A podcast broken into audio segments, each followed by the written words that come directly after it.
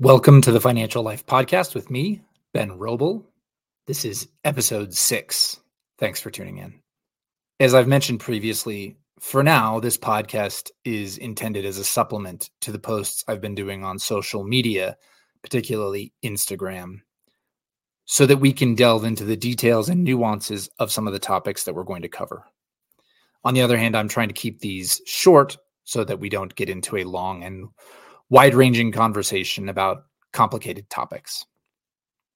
The first week of this project was focused on the top five questions I used to get when I worked in private banking when I would sit down for the first time with a prospective client. This is the number one question, the last question of five. And that question is How do you get paid?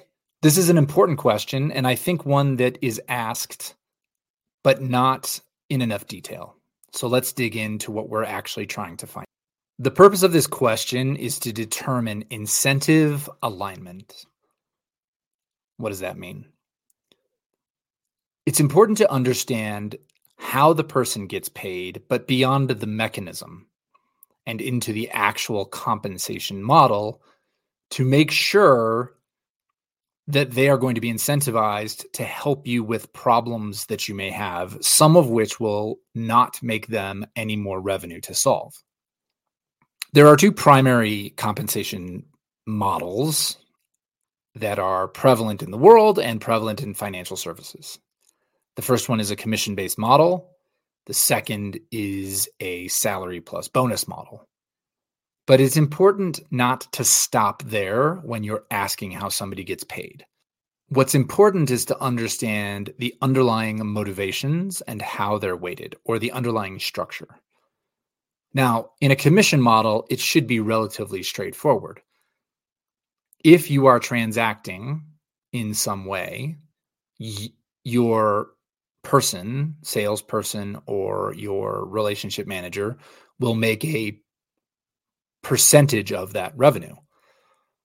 If you're not, they won't be.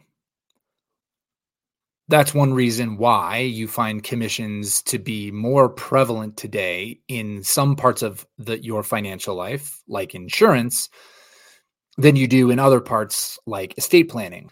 An insurance salesperson will make a commission after you buy an insurance product. But if it turns out that that product maybe isn't what you need or for whatever reason doesn't do what you need it to do at some point in the future that insurance salesperson is largely not going to be economically invested in that outcome. And that i think is an important observation and criticism of financial services but it obviously isn't just inside this industry.